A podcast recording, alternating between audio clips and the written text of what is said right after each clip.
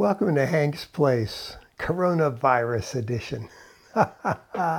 Great fear, fear of the unknown leading to panic. Well, we have not stockpiled here at Hank's Place. Instead, we've taken stock in Jesus Christ who lives within us. We've reminded ourselves that not only do we dwell in the shelter of the Most High and within the shadow of His wings, Psalm 91, but according to Colossians 1:13, we have been translated out of the domain of darkness, where fear and disease and panic runs amok, and into the kingdom of Jesus Christ, where there is no sickness, where righteousness, peace, and joy dwell. Fearing the virus? Hey, truth is the virus fears Jesus. Consider these passages. Matthew 4:23.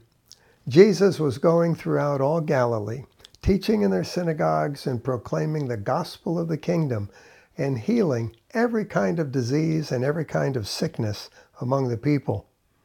Following verse The news about him spread throughout all Syria, and they brought to him all who were ill, those suffering with various diseases and pains, demoniacs, epileptics, paralytics, and he healed them.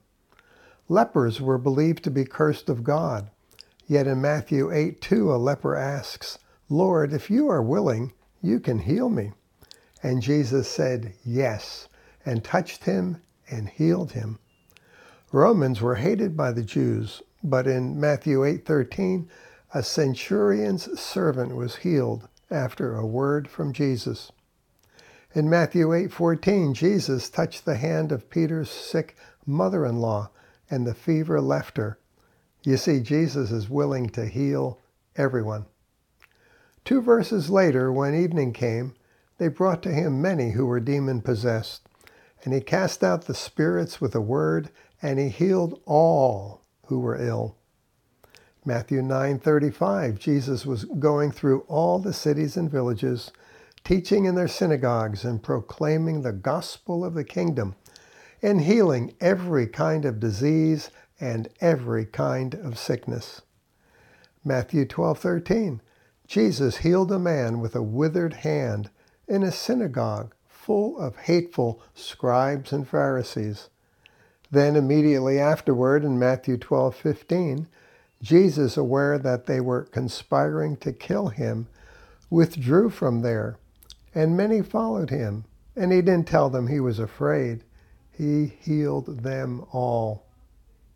Then a demon possessed man who was blind and mute was brought to Jesus in Matthew 12:22, and he healed him so that the mute man spoke and saw. In Matthew 14:14, 14, when he went ashore from a boat, he saw a large crowd and felt compassion for them, and he healed their sick. In Matthew 15:30, large crowds came to him bringing with him those who were lame and crippled, blind and mute, and many others, and they laid them down at his feet, and he healed them. In Matthew 19:2, and in the region of Judea beyond the Jordan, large crowds followed him, and he healed them there. In Matthew 21:14, and the blind and the lame came to him in the temple, and he healed them. My friends, sicknesses, demons, coronavirus, whatever, they don't stand a chance with Jesus. You come to Jesus and he heals you, whatever the circumstances. Now, wait a minute. Jesus has already come to you. He resides in you. So today, be confident, be fearless.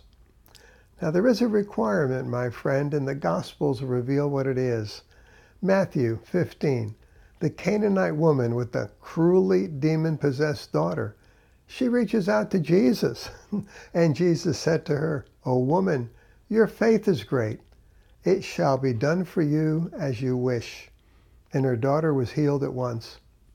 Faith, you see, our faith is the key. Jesus applauded the centurion's faith, and it's readily seen in Mark with the four friends of the paralytic in Mark chapter 2 verse 5. Or how about the woman with the issue of blood in Mark 5:34? Or the blind man in Mark 10:52? Faith. So today, my friend, have faith in God. He's on your side. He's with you. He's in you. So resist those devils of doubt and fear and disease and come alive.